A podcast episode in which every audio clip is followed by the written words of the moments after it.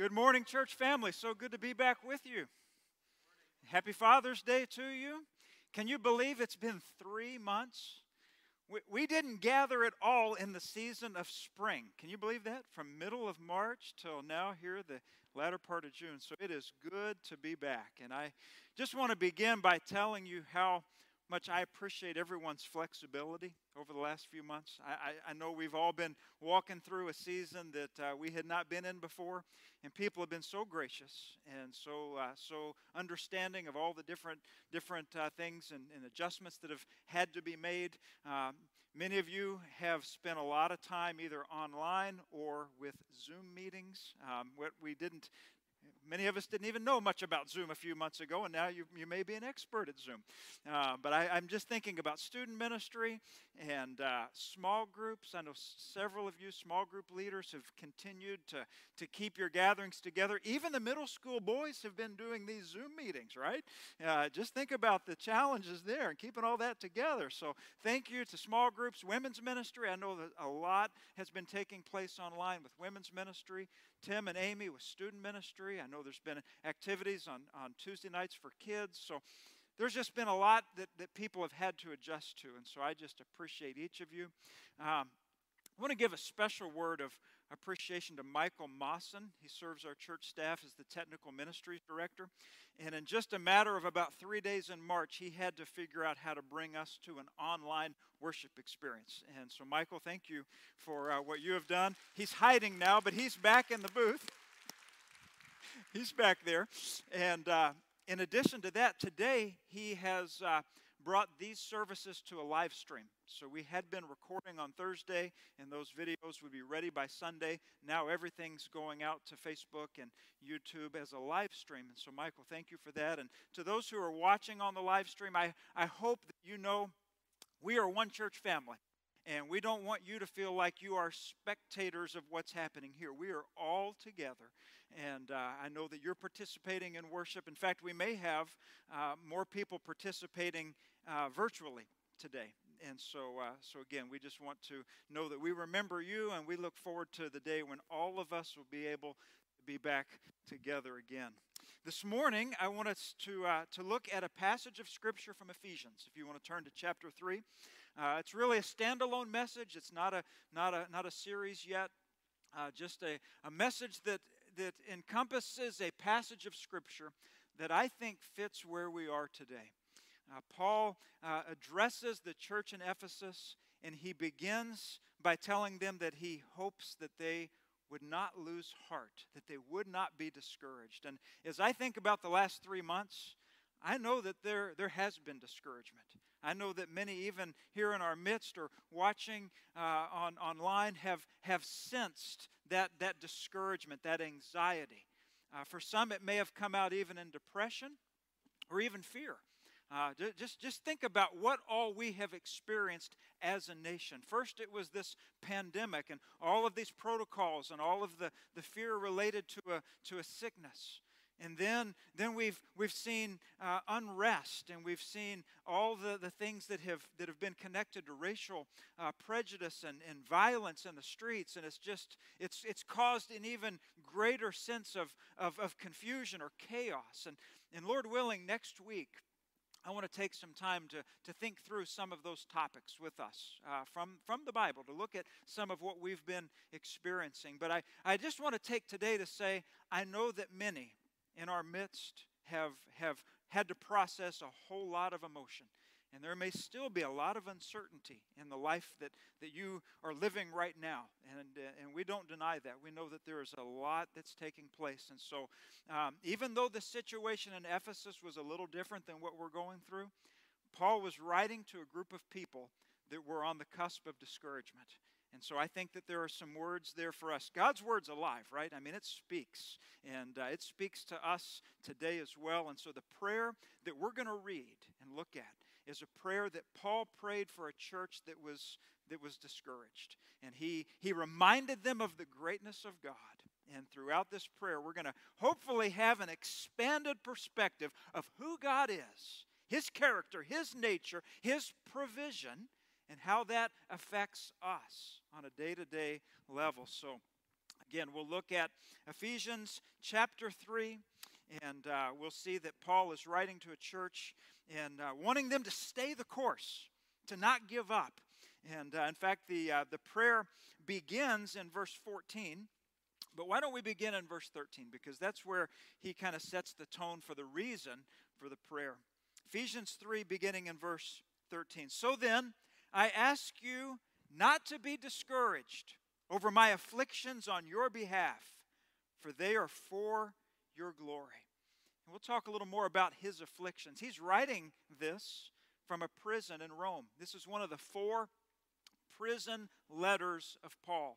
So, so he's writing from prison, and so he's afflicted. But he also knows that the church in Ephesus has suffered, and we'll talk about their suffering in a minute. And so it's in that context, with that background, that he prays this prayer for them, that God has preserved for you and me. Let's receive it together. Verse fourteen, for this reason I kneel before the Father, from whom every family in heaven and on earth is named.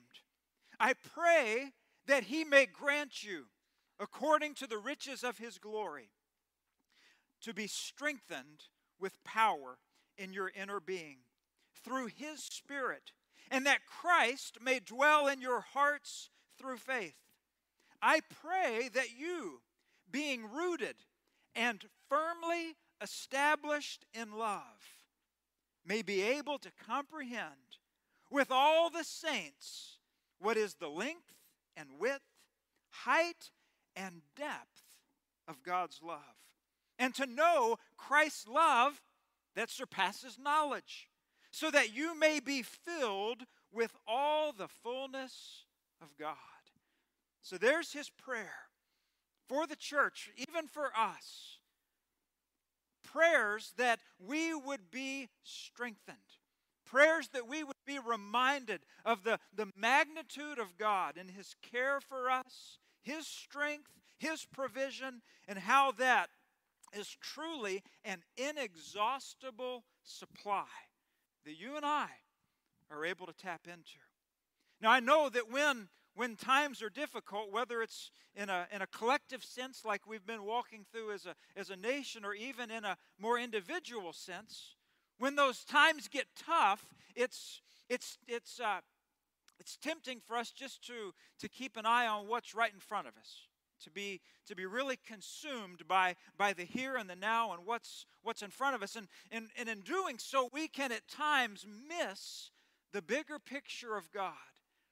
Of, of, of him being at work, of him being with us, of him providing what is needed. And so this prayer really peels back what we might be missing right now and being able to get a greater glimpse of who God is. So, so I pray that this prayer will be an encouragement to each of us in a time of need.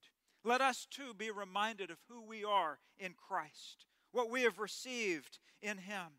And may we be strengthened spiritually.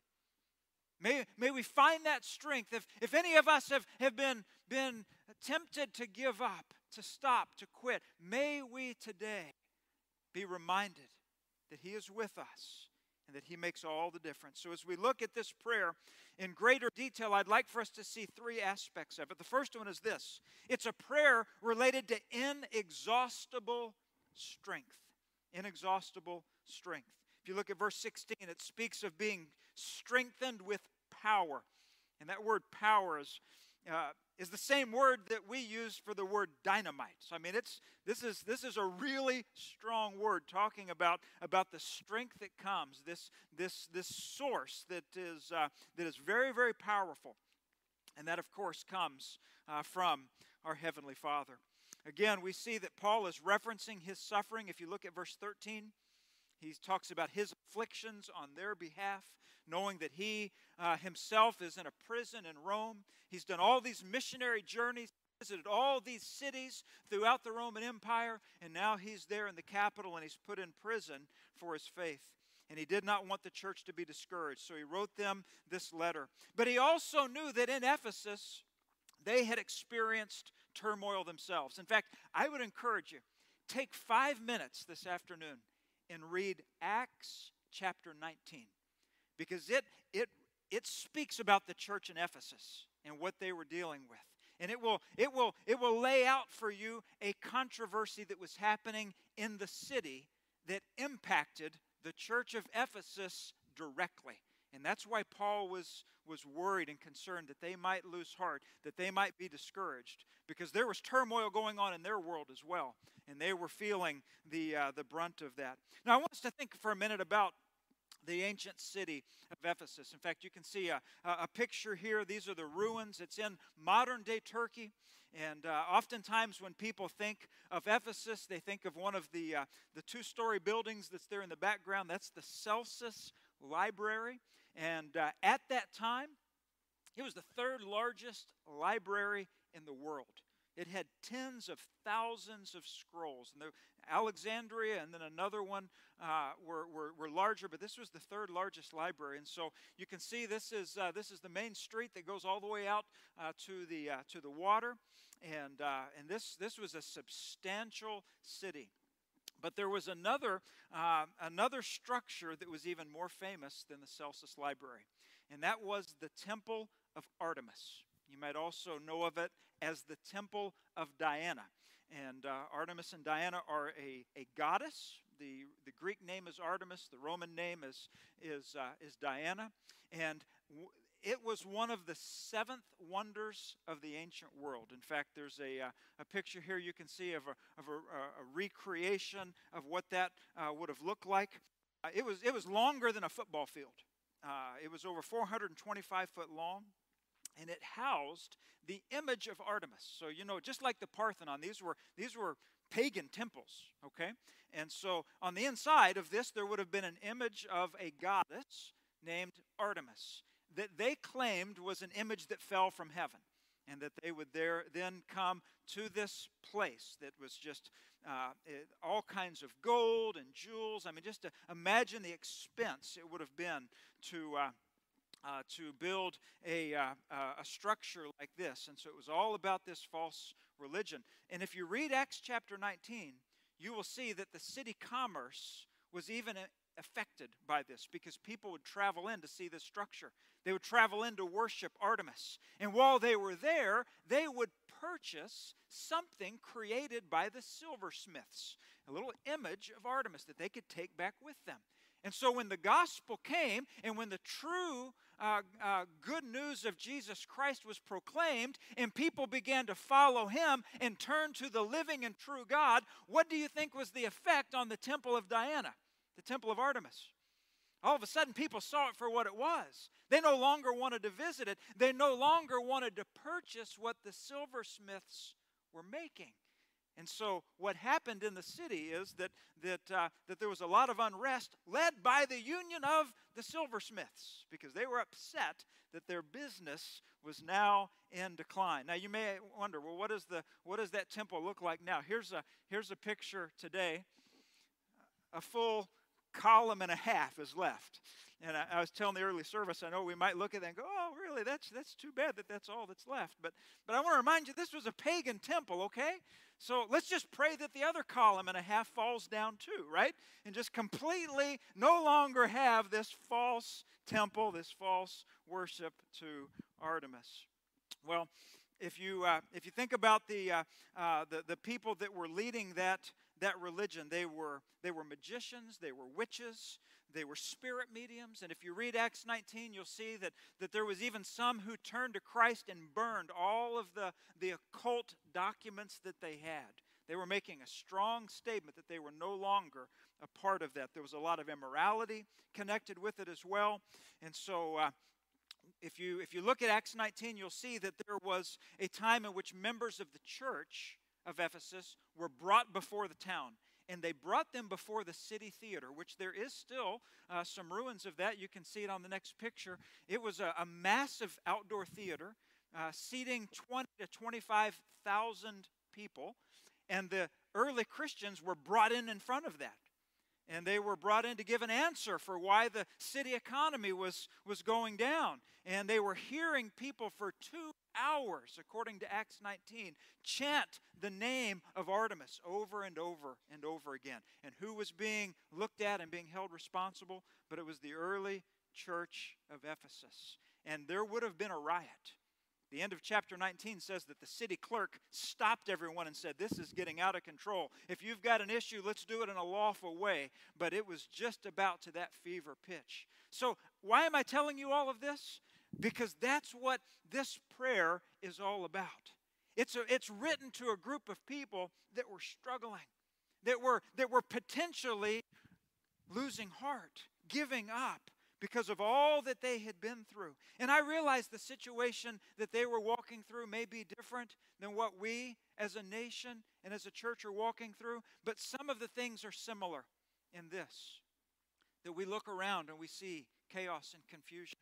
You know, there was even a Supreme Court ruling that happened a couple of weeks ago that, uh, that we need to keep an eye on in terms of, of religious liberty issues. So a lot of things have been happening, and we look around and say, what in the world is going on? And it's with that that we can look to the Lord and to know that that uh, that right now we we we are in a position to be ambassadors, ambassadors of the truth, ambassadors of compassion and hope for those who are hurting, those who are discouraged. You know, it reminds me that that we are a lighthouse and that we are like that city on a hill. That, that even if there's a lot of, of, of, of confusion and chaos around us, we can be a light of hope and comfort, even in these times. So church, this isn't a time to be discouraged in that standpoint. It's a time for us to, to once again be reminded of who God is and who we are in Him and the mission that He has given for such a time as this. The world needs truth right now. Christ is the truth, and His gospel is the good news that is needed. So this prayer that we're reading, again, reminds us of the greatness of God. He is absolutely limitless in His ability and in His supply. And so we come being reminded of that. In fact, if you look at verse sixteen, there's a phrase there that speaks of, of us being strengthened with power. And at the, uh, at the beginning of it, it says, I pray that He may grant you according to the riches of His glory. And that's an interesting phrase, according to. Some of the commentators that uh, I was reading said He didn't say out of His riches, but according to. And the difference is this. If I had happened to bring a million dollars in with me today, which, trust me, I, I didn't do. But if I had, and I said, okay, I'm going to give twenty-five dollars out to each of you, that would have been giving you money out of the wealth that was here. But if I'm going to give it to you according to the wealth, it would look more like what? Like twenty-five thousand dollars, right? The idea that, that according to this great amount of money, we then receive a greater amount. It's according to, it's not out of. And so when we think about who God is and his, the riches of His glory, of His strength, it's according to the one who is the King of Kings, the Lord of Lords, the, the Creator of all that we see and experience. And so with Him, there are no limitations. If there is a need, He can supply. And that is the reminder to the church of Ephesus and to the church today. And to access this, Paul is doing it through prayer. Prayer is in some way a way for us to touch the throne of God. That in prayer, in some way, it sets His hand into motion. That in some way, it honors God for us to come before Him and ask. For us to identify a need, but to also identify a source. And so it's in the context of prayer that, that Paul gives us these statements. And it's through that prayer that divine activity is unleashed. Let me just ask you, do you need that? Do you, do you long to see God working in you and through you? Have you seen someone before? When you, when you watch their, their, their life, you say, that is someone that God is working through. That is someone that God is, is, is at work in, and I can see it. That's, that's the call here, to be strengthened by Him. Now, as we think about this, we know that it's beyond human power. This idea to be strengthened with power, as I said, it's the, it's the, the strength of God. It's the, it's the word dynamite, that there's something there that's, that's, that's noticeably different than what a human could produce, this kind of strength. And it comes with us accessing it from the power of God through His Holy Spirit. I was reminded of, a, of an account I read years ago. Maybe you've seen the uh, the Tournament of Roses, the Rose Bowl Parade, and uh, this this massive parade with all these floats with I don't know how many thousands of, of roses decorating them. It's one of the, the most famous events that uh, that we have around New Year's. And uh, there's a an account that it, that one of these floats in a particular parade, as it was going, stopped. It, it sputtered and came to a halt, which was a big problem. This is live T V, right? And you got all these other floats that are behind it that they themselves are also stopped. And you've got all these marching bands that were marching along, and now they are stopped and trying to figure out what all is, is supposed to happen. And, and so they rush up to the float and they begin looking at it. They can't get it to start. Somebody checks, and can you believe it? But it was out of gas. They had, they'd done all this work decorating the exterior of it, but someone forgot to fill it with gas. And then the more that they, that they looked at this float, they realized that it was owned by the Standard Oil Company. So you think, uh, of any float that should have had gasoline, it should have been the one with the vast resources of, a, of, an, of an oil company. And I stop and I think, you know what? That's us. That's us. We have these vast resources. And we have a God that says, I want to fill you. I want to dwell in you. I want to give you what you need. And so this prayer is, is a filling prayer. It is, it is a prayer meant to give the, the strength that is needed at that moment. And so that's what we have. When we believe and when we feel that the tank is empty, it's not a matter of, of a greater human spirit. It's a matter of divine power being imparted through His Spirit. Look at verse seventeen. It says that Christ may dwell in your hearts through faith.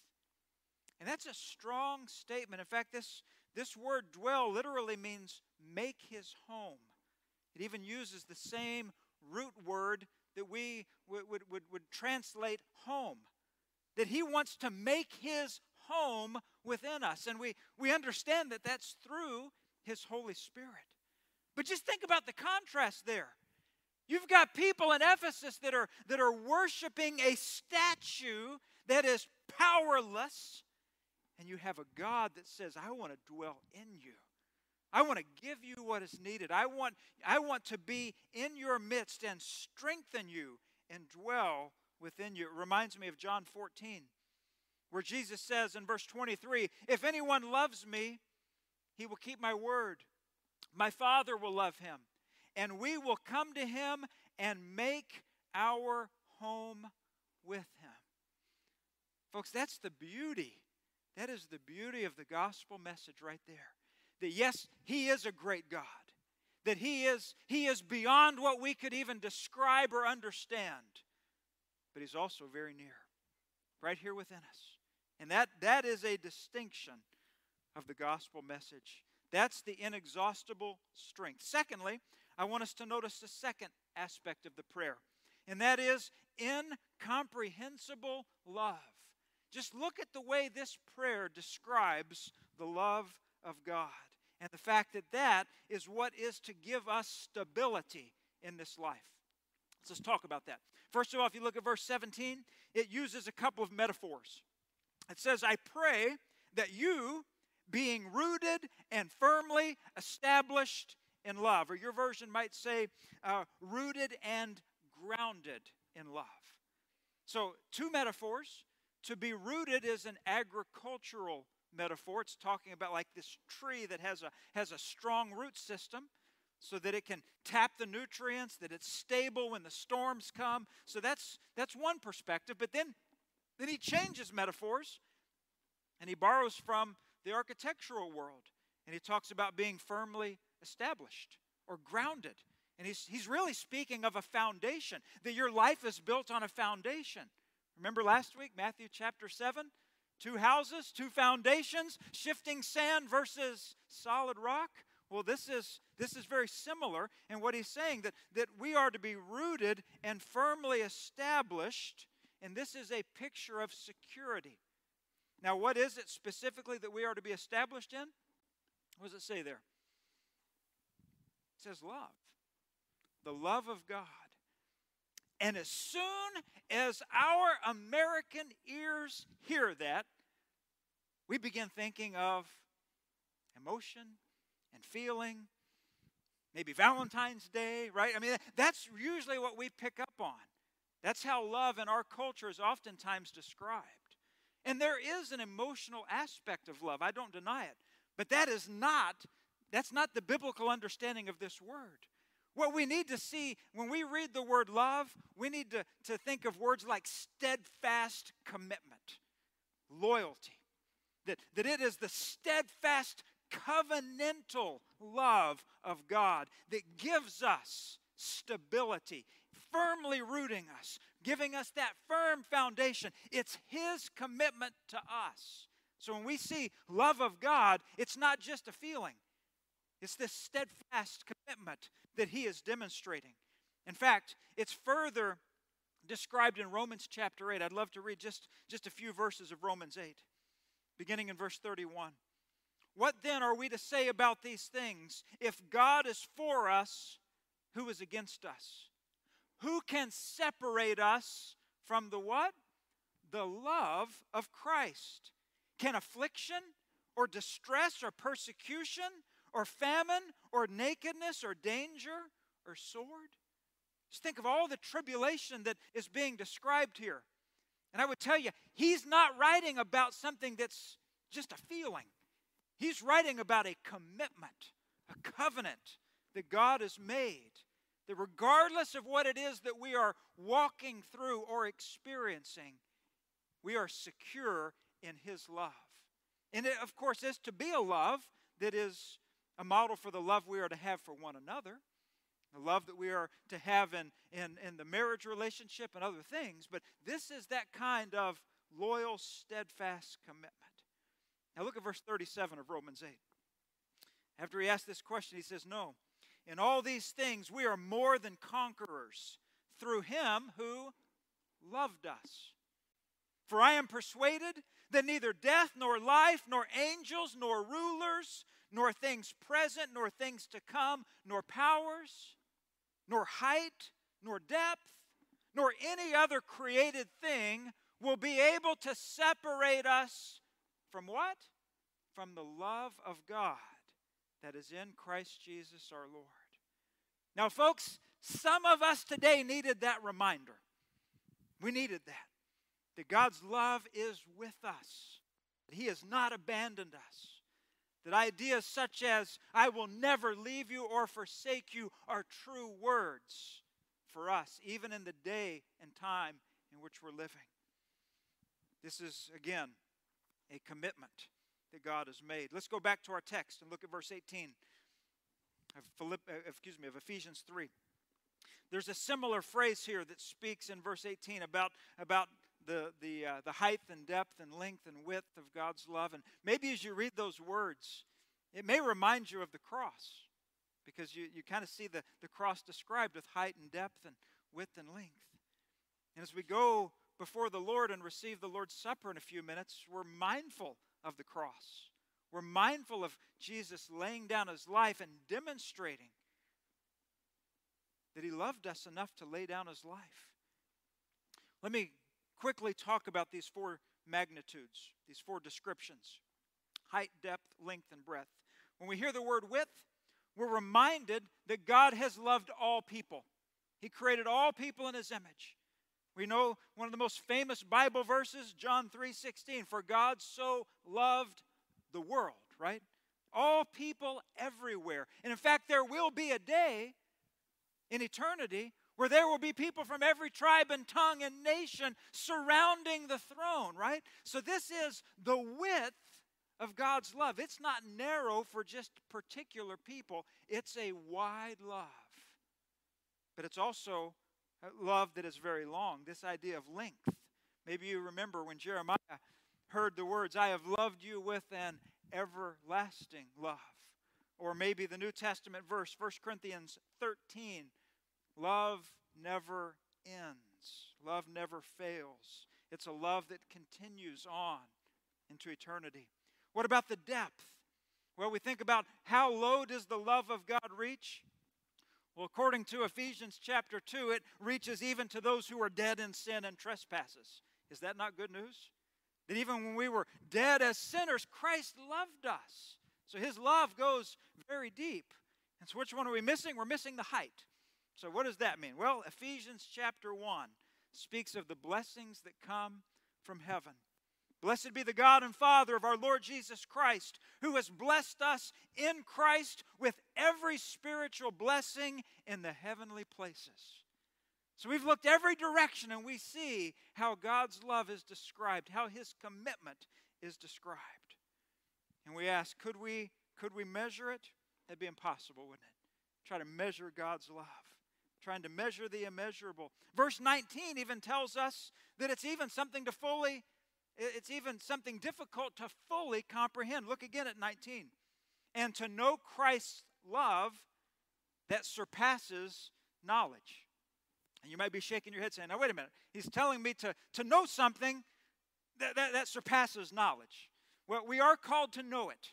We are called to experience it. By faith, receive an understanding of how God has loved us in Christ, but to also know that that, that that love is so great, our finite minds can't fully grasp and understand that kind of commitment and love that he has for you and me. It does deserve our serious contemplation, but after we've encountered it, we are going to forever be amazed by it. It is literally a love that is indescribable. There is a, an old hymn that's called The Love of God, and uh, it's it's got some powerful stanzas. Don't worry, I'm not going to sing it to you, um, but I would like to read some of the stanzas. As you read through the history behind this song, the author wrote it based upon some words, part of, in part, that were given to him, and they came on a bookmark, and the words were, at that time, even two hundred years old, and someone that was in a mental health facility wrote these words on the wall of the room they were staying in. Used to use the word asylum to describe that kind of facility. But this is a believer, one who's trusting in God and whose words that were written on a wall would be preserved in a hymn. Let me read to you what this person wrote. Could we with ink the ocean fill, and were the skies of parchment made, were every stalk on earth a quill, and every man a scribe by trade, to write the love of God above would drain the ocean dry, nor could the scroll contain the whole, though stretched from sky to sky. Now, are those not beautiful words? Written by someone who was clearly in a, in a time where they could be discouraged, where they could be depressed. Maybe they were suffering from depression or anxiety. But what was it that God spoke to them about? His love, his commitment to them. In fact, the, the author of the hymn went on to write, "O love of God, how rich and pure, how measureless and strong. It shall forevermore endure the saints' and angels' song." Well, folks, it is. It's an incomprehensible love. The third aspect that Paul prayed for is indwelling guidance. And if you look there in the middle of verse nineteen, it says, so that you may be filled with all the fullness of God. And I, I use the word guidance there because if someone is, is filled with something, uh, they are controlled by it. They are guided by it. In fact, if someone is, is filled with rage and hatred, their words and actions will be guided by that. If someone is filled with, with happiness and joy, their, their words and their actions will also be controlled by that. And so, so we're, we're praying in this prayer that it would be the fullness of God that is filling us, influencing us, guiding us.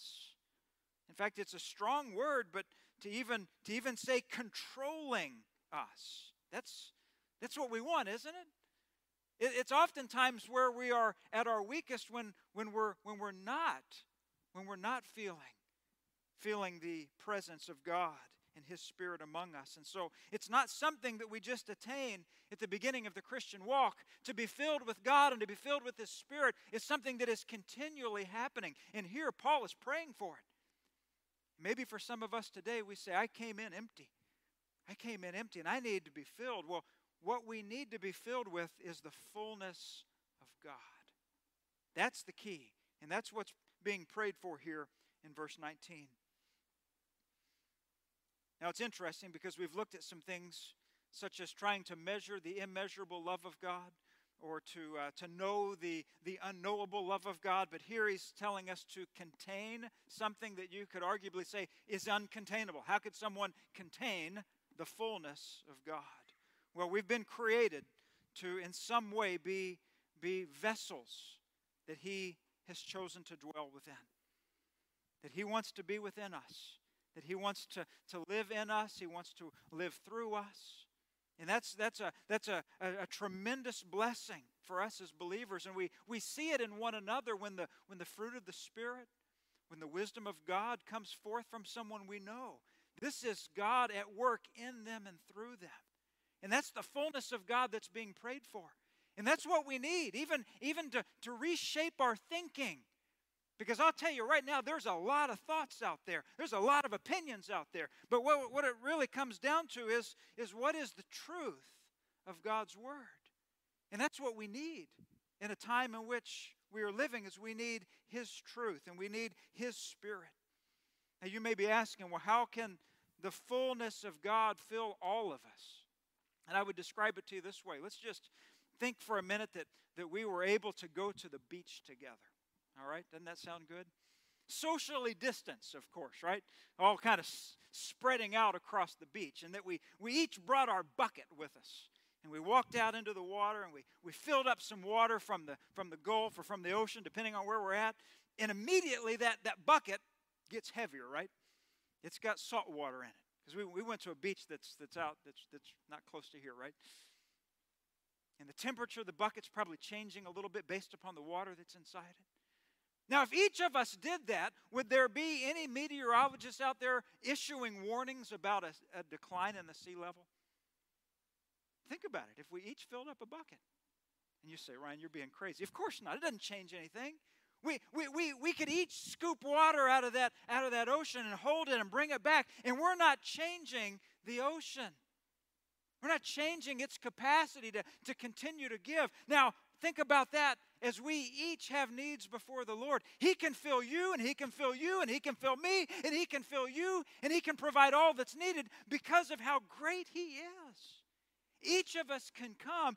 Each of us can be filled, and it doesn't change His capacity. That's what Paul is, is speaking of when he says the fullness of God. Now, it's amazing to me as Paul gives this prayer. It's very doctrinal, isn't it? I mean, we're learning a lot about the character and nature of God. Maybe we're being reminded of some aspects of it. But then all of a sudden, his theology turns to doxology. It's like the more he talks about who God is and what God has done, he now has to praise Him. And that's why he says in verse twenty,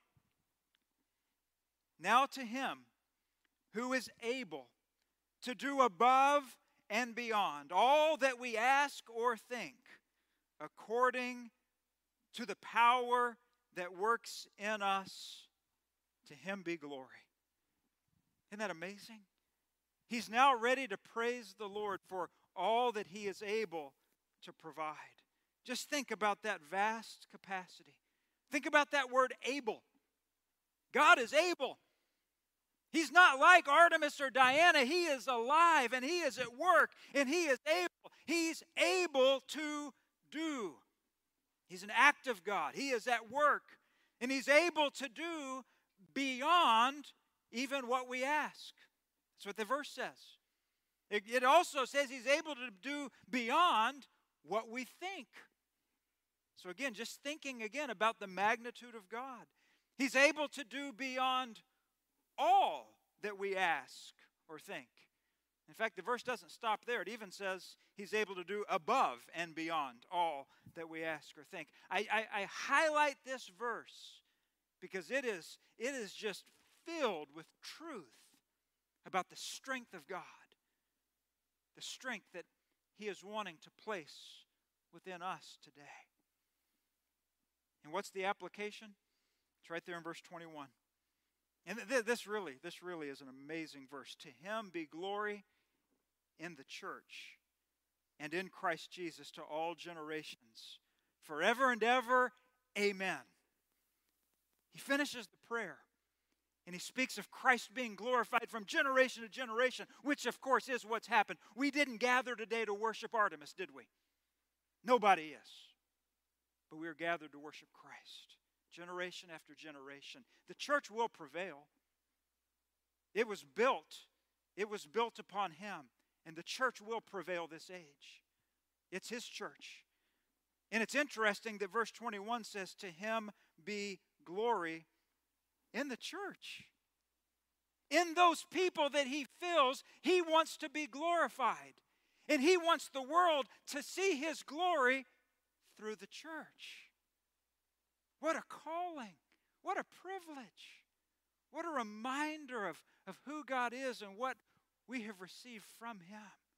That he would even be glorified through our lives as part of his church.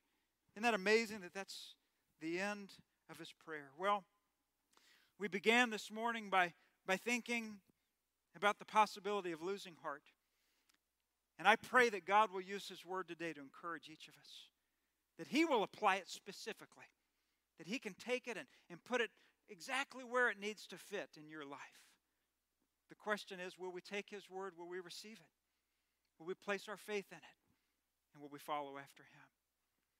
Well, we're going to now turn our attention to the Lord's Supper. And we're going to be reminded of what Christ has done. That he laid down his life. That he, he came and lived a perfect life. He did not sin. But yet his body was, was bruised. Nailed to a cross. His blood poured out for the forgiveness, the remission of sins. And so as we, as we go into the time of the Lord's Supper, I'm going to read some verses from, from First Corinthians eleven, and, and I'll talk a little bit about, about how this works in just a minute, so that uh, I know it's a little, little different format than what we've, what we've done before. But it says in First Corinthians eleven, whoever eats the bread and drinks the cup of the Lord in an unworthy manner will be guilty of sin against the body and blood of the Lord. Let a person examine himself. In this way, let him eat the bread and drink from the cup. And as we say every time, you don't, you don't have to be a member of this church, but we do ask that you be a follower of Jesus Christ. That he be the one to you that is Lord and Savior and makes this, this message and this small meal meaningful. And when it says to do this in an unworthy manner, or to do it in a worthy manner, it's not saying that we look at ourselves and say, okay, I'm worthy. I can, I can take it. It says unworthy manner. It means that we want to do this in a way that is reverent. We want to do this in a way in which we are reminded that this is really a memorial. A memorial of the sacrifice of Jesus, that he laid down his life.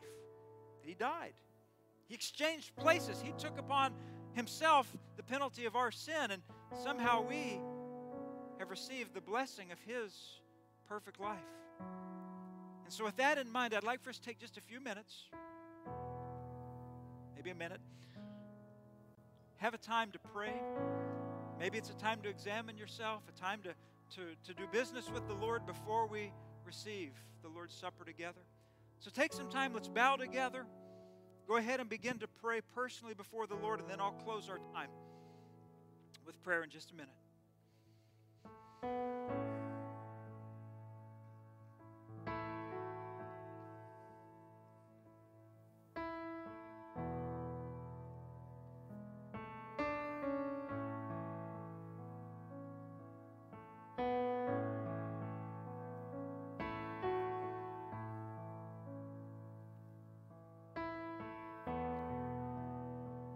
Father in heaven, we thank you for this opportunity that we have to be reminded of your love, to be reminded of your commitment, to even send forth your one and only Son into this world, to be the Messiah, to be the Redeemer, to be the Rescuer. And we thank you for his life, his perfect life, coming to live in the flesh, coming as the God-man, the second Adam to represent this world. We thank you for his faithfulness. And even amidst the suffering that would lead him to the cross, we know, Lord, that this was done. This was done so that we could be forgiven, that we could be set free from the penalty of sin. And so we ask now that you bless these two elements, the bread and the cup, as they represent the body and the blood of Jesus. May we do this today in a manner that reflects, a manner that gives thanks. Thank you for being here among us, and we pray your blessing now upon the Lord's Supper, for it's in Christ's name that we pray. Amen. Before we uh, take the bread, let me just explain. There's actually a couple of tabs to pull. It may, it'll make it easier if you pull the cellophane one first. You can take out the piece of bread, and then in a second we'll take it together. I'll give you a minute to, to work on that.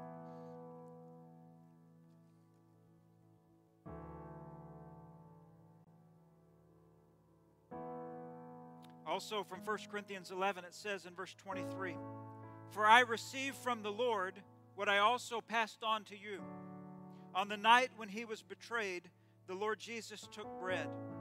And when he had given thanks, he broke it and said, 'This is my body, which is for you. Do this in remembrance of me.'"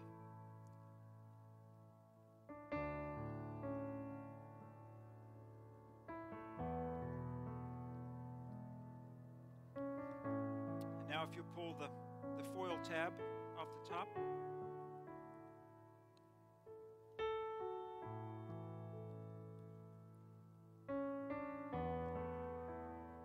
Hold this cup, mindful of the blood of Jesus Christ, the payment that was made. It says in verse twenty-five, "In the same way also he took the cup after supper and said, 'This cup is the new covenant in my blood. Do this as often as you drink it in remembrance of me.'"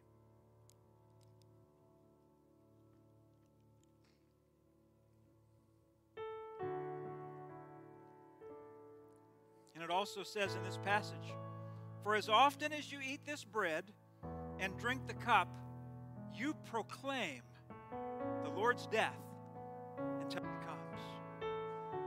So we proclaim that, that Christ is returning again, that he is right now preparing a place for you and for me, and we look forward, we long for that time in which he will come to receive us unto himself. As we do each time we receive the Lord's Supper, we like to take a benevolence offering.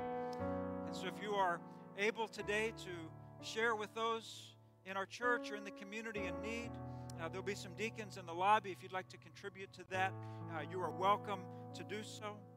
We are going to uh, sing a song of reflection, one that will, that will just uh, further emphasize what we have been considering and thinking of all day. And we pray that God would be glorified, and that he would be honored in our time of worship.